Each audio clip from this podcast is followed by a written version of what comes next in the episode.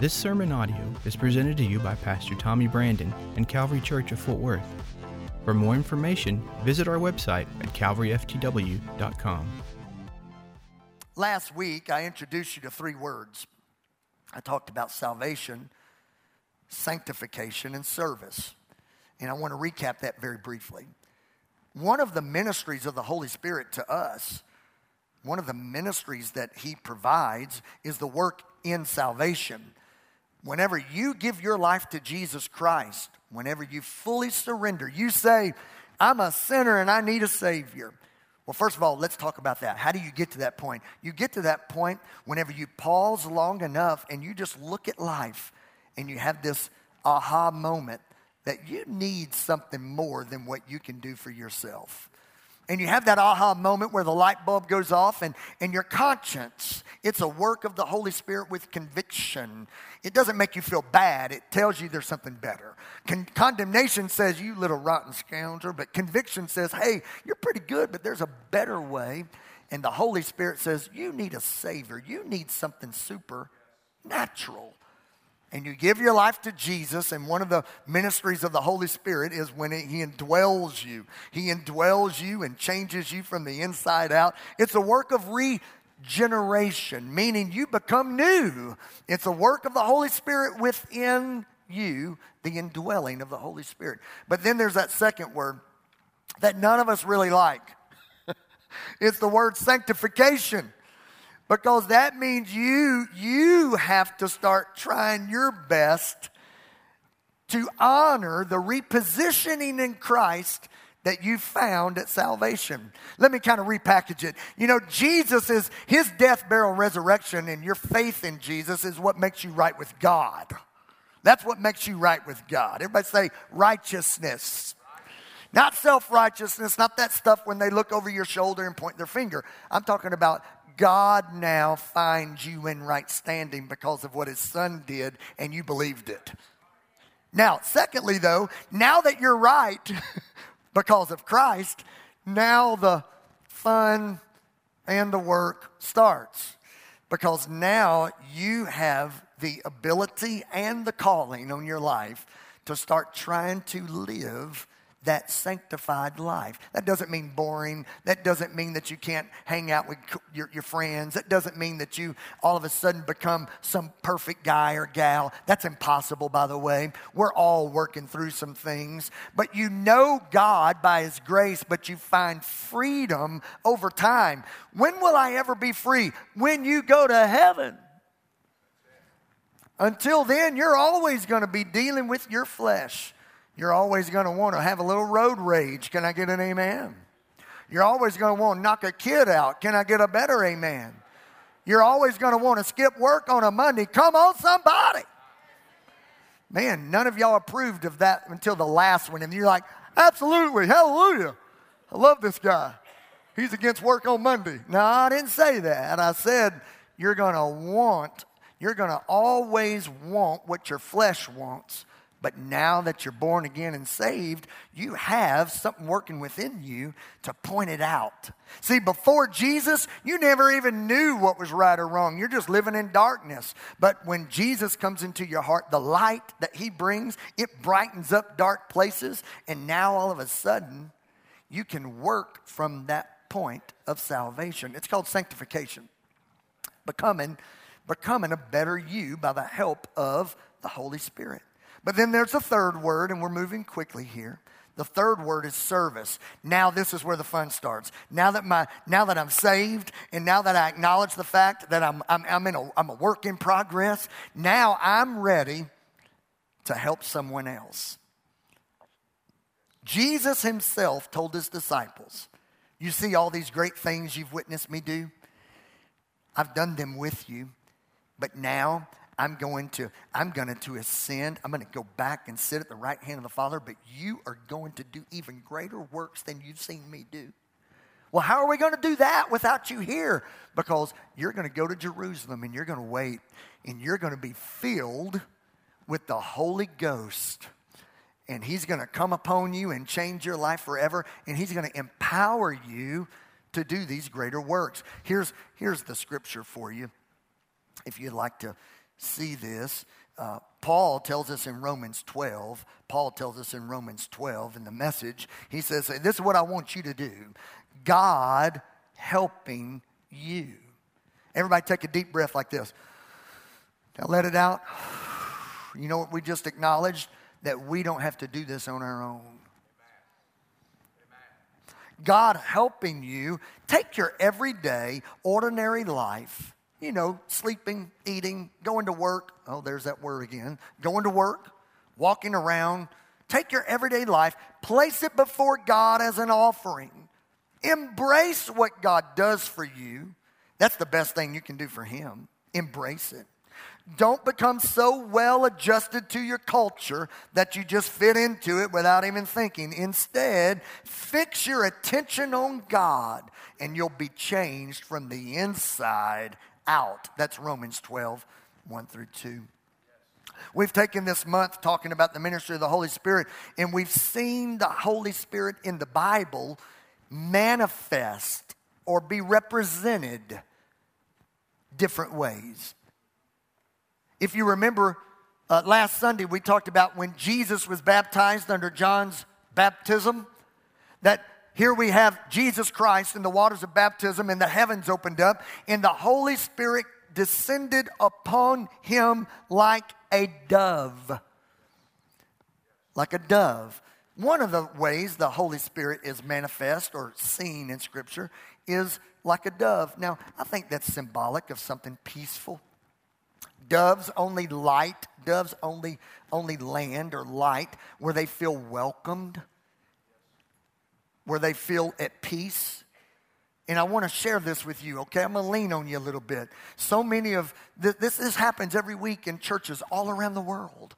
It happens in our church that, that one guy over in this section, and, and, and I would never try to point out who he would be because we would, we would probably get a little, little fun response, but some guy over here or some gal over here says, That was the greatest song I've ever heard. But like two pews away, I hope I never hear that song again.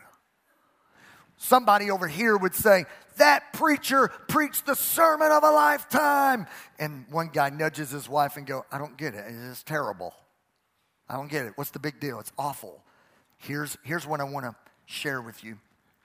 I think what happens a lot of times is we're, we're saved, we're, we're saved, but we're not welcoming to the Spirit of God. You know, we're distracted. Maybe we're, maybe we're, we got so much going on on Monday at work that our posture is i love the lord. I love the lord okay? I just love the lord but i got a, I got a big monday ahead of me and, and the songs need to hurry up. The preacher needs to he needs to hurry up. We got to get to luby's. We got to go. Luby's does anybody still eat at Luby's than me? I love me some Luby's. I've got to pay my wife and girls to go to Luby's. Come on, all the LuAnn plates in the house, talk to me. He's like, come on, we got to go, we got to go, we got to go, we got, we got to go to Luby's. But what's happened is we're not welcoming to the Holy Spirit. It's not that we're lost, it's not that we're you know, it's just we're not welcoming. And a dove, if you've ever seen the physical bird, the, the, the, the, actual bird, a dove will dart and fly until he finds a place that he can light at peace. And the Holy Spirit wants to come upon you and light upon your life. The Holy Spirit's also symbolized in Scripture as fire, all the way back into the Old Testament, Old Covenant times. Anybody remember Moses having an encounter with a bush that was on fire, a burning bush? How about the people of God when they made their way out of Egypt, a place of slavery, all the way into Israel? How did they get there? They didn't have a GPS, they didn't have a Garmin, they didn't have Siri. They had the original GPS. They had a pillar of, everybody say fire and it led them. Holy Spirit's seen as fire. Even into the book of Acts, chapter 2, the Bible says when the day of Pentecost was fully come, we, we, we've discussed this this month, that, that it was the Holy Spirit made a visit with those that were believers. He visited them, and it was symbolic that it came upon them like fire. It's important to know fire cleanses, fire purifies, uh, fire lights up, Fire brightens things up, it warms things up.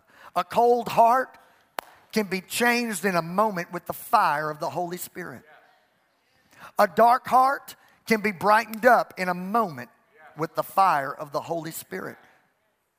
The Holy Spirit was manifest like a dove, it was manifest like a fire, it was manifest like wind. Part number one of this series, the first Sunday in July, we talked about the winds of refreshing and how uh, in the Hebrew, ruach, and in the, in the uh, Greek, the word was pneuma, and it was basically the, the burst of breath. And if you remember when Adam was formed and God took that old clay and dirt and, and he made him and he shaped him, he then breathed, he then and the breath of God filled the lungs of the first man. And even today, God can take dead people, dead vision, dead dreams, dead futures, and just one moment with the breath of God, you can have a new, fresh start.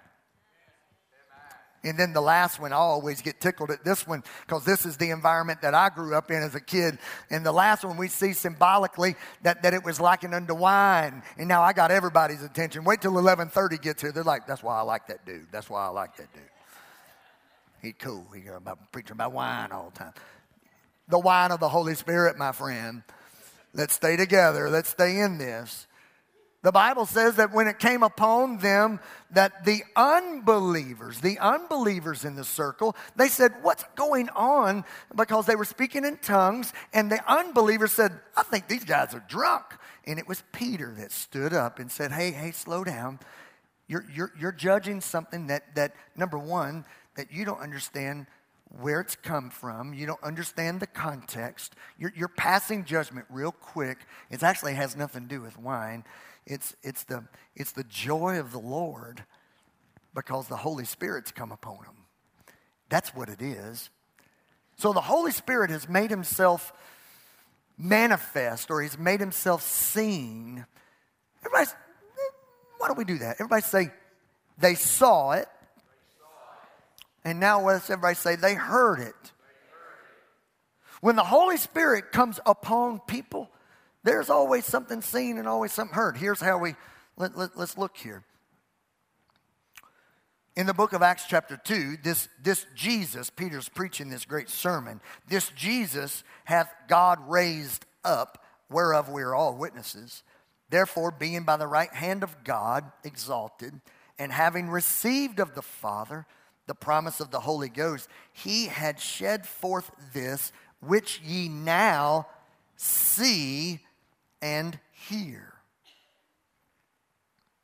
Charles Spurgeon, the great theologian and preacher, I find this beautiful and it's brand new to me. I wish I would have seen this writing years ago because it's so beautiful. I mean, it really touches my life when you think about the dove and you think about the fire and you think about the wind and you think about the wine. Charles Spurgeon says, Heaven cannot contain the Holy Spirit yet he finds a home within the hearts of his servants. We are his temple. Each one of his influences will evoke from us grateful praise. If he is like wind, we will be wind chimes. If he is like dew, then we will bloom like flowers. If he is a flame, we will glow with passion. In whatever way he moves, within and upon us, we will be responsive to his voice. Well, all through the book of Acts, they, we, we, we see whenever the infilling of the Holy Spirit was experienced, they saw and they heard. Now, I want to talk about something that unfortunately has become a little, a little controversial through the years. I want to talk about tongues for a moment. And this is where my job gets a lot of fun because I've got this, this church, this incredible church of people that come from so many different backgrounds. We laughed about it last week, right? About how many, how many charismatics takes change the light bulb, how many Catholics, you remember that? That's really the representation of this church the Lutherans, the Methodists, the Baptists. This, thing, this thing's full of every kind of background known to man. And with that established comes so many different opinions of different things. Well, I want to talk about speaking in tongues for a moment. And someone might, real quick, say, Well, I'll listen, but speaking in tongues is not for everyone. And I want to say, You're right, it's not. it's for the believer. It's not for the unbeliever. I will, I will agree with you. Speaking in tongues is not for the unbeliever, it's for those that have been born again and that are open to that experience. I can promise you, if you're not open to it, it's not for you. But if you are, it's available. It's that simple. And I want to talk about the differences, the distinction between two things that, that, that literally has even caused me a problem as a pastor. And even today, on this last Sunday of July, there's, this, there's still a handful of people that attend this church that have just not yet given themselves over to education. They're, they're, they're, they're living in an, in an uneducated experience. And I try to be patient, I try to be kind. But let me tell you why some things have gotten a little odd with this incredible experience called speaking in tongues, okay? The Bible gives us two examples there's a private and there's a public. And the private's the one that I'm into. The private's the one I want you to experience. I'm not against the public, I'm open to it, except you need to know the differences. And the reason that this is a little controversial for some is because some people, they don't understand the two. And they're missing out on the depth that is available. They're still trying to operate publicly in what was meant for your private life. And some of them are just determined to do it because they just think it's salvational. And boy, they, they, they're missing it. And there's so much more. Let me break it down for you real easy. Everybody say private, public. Why would I want a private experience with God? Because there's going to be a day where your world's falling apart and you're going to be out of words and you're going to really want to pray and you're not going to know what to pray and you're just going to hurt or you're going to be desperate. And God knew this about the frailty of humanity. What good would Adam be without breath? He was just going to be an old physical body of flesh, dead bones wrapped in dead flesh, but God breathed in him. And, ladies and gentlemen, what God wants to do for you is to baptize you, He wants to infill you. This is, a, this, is, this is after your salvation. This is for those that choose to go, the, to go to another level where you know that you know life, life is tough and I need some power. I need an, I need an arsenal that's beyond my ability. Paul said, Paul said, whenever I get to a point, I mean, this guy's been shipwrecked. This guy's been naked. This guy's been beaten with rods. He's been in jail. And Paul said, sometimes I just got to get in my little space and I got to pray. And I pray in tongues because my, my mind doesn't even know what to do. But the Spirit of God will pray through me now, this is personal and it's private. This is devotional tongues. Some people call it prayer language. I'm cool with that term. But where does it belong? It belongs in your private life. Or, or, it belongs in a setting that has uh, been identified that that's the purpose of it. Now, Pastor Tommy, help me understand what you mean by that. Well, if there's people that aren't sure what's going on, it brings confusion. It even happened today in this service. It's confusing when people pray in tongues, and there's people here today, my friends. I've got, I've got people here today that you have no idea even what I'm talking about. Did I tell y'all about my friend at the at the restaurant? She comes to our church. She's one of our waitresses here in town. I love her to death. Her name's Jamie. She's my she's my special friend. Jamie told me after week number one of this sermon, she goes, "Man, I love your church. I love your preaching, but man, I'm so confused. I don't have a clue what you're talking about." I said, "Welcome." Because there's a lot of us that are just, we're just looking, searching, wanting. We just know we need more. We need more. We're tired of religion. We need more. Welcome to the club. That's what we're doing. We're looking for more. And it's detrimental when people pray in tongues in a public setting that's not announced that that's the purpose of it because you're confusing matters. Now, here's, here's, here's the struggle, but it feels so good get, get, get over your feelings, sweetheart.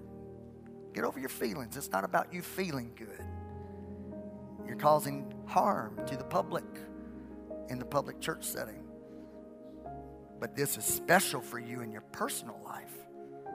And I'm telling you, every single one of you that are born again, you qualify for the baptism of the Holy Ghost and fire. And it will change your life forever. And you'll probably speak in tongues. Well, how? Don't worry about the how. I'm going to give you the ways it happens. You ready for it? Simple. Receive it by faith. Remove all the barriers out of your life. Request the gift. But here's the big one release the gift. How did you get saved? I believed and I responded. Well, how do you get full of the Holy Ghost? You believe and you respond. I'll never jump off this platform until I jump. And a lot of folks think, is this something going to take over my life? Is it going to be weird? Is it going to control me? Is it going to. No, you'll never lose control. That's a lie. That's a misperception. You were hanging out where I used to hang out. You'll never lose control. It's something that you choose by faith to exercise. Then there's the public tongue spoken, and that comes with an interpretation. And that's for another sermon, another day. This is for you, the believer, to have the baptism of the Holy Ghost. So, this second, uh, third service today, we're going to have a, a time that will be in order. It will not be confusing. It will not be weird. But we're going to be opening up today to allow the experience of the Holy Spirit to happen in our lives, just for those that want it. Again, you may not be at the place that you do. I think we all should be. It's like two men that were walking to the river. Two men walking to a river, and they're both in the water. They're both they're both water. They're in the water, but one feels the current going around them, and one gives into the current and lets the current take him where the current will. And there's a lot of you that God's wanting to take you somewhere special, personal, in your heart, a place in His Spirit that will give you the ability to pray through some things that have had you beaten up. It will give you the ability to pray some things and tear down strongholds over your family. You talk about this song, this is how we fight our battle. Let me tell you how you fight your battle. You let the Spirit of God fight it for you. You open up your life and allow the Holy Ghost and fire to brighten up your world, to warm up the cold places. You want me to tell you what? Do something for your marriage? Get baptized in the Holy Ghost. Want me to tell you what change your business model? Get baptized in the Holy Ghost. You want me to tell you what would change your parenting? Get baptized in the Holy Ghost. Because all of a sudden, you've got the flame, the, the warmth, you've got the joy, the wine, you've got the, you've, you've got the peace of the dove. You, you've, you've got this incredible experience that will change your life forever. This morning, I want you to stand with me. I'm done preaching. We're going to worship just for a moment, and then I'll dismiss you and pray over you. And all of you that are interested and, in wanting, you're welcome to join us in and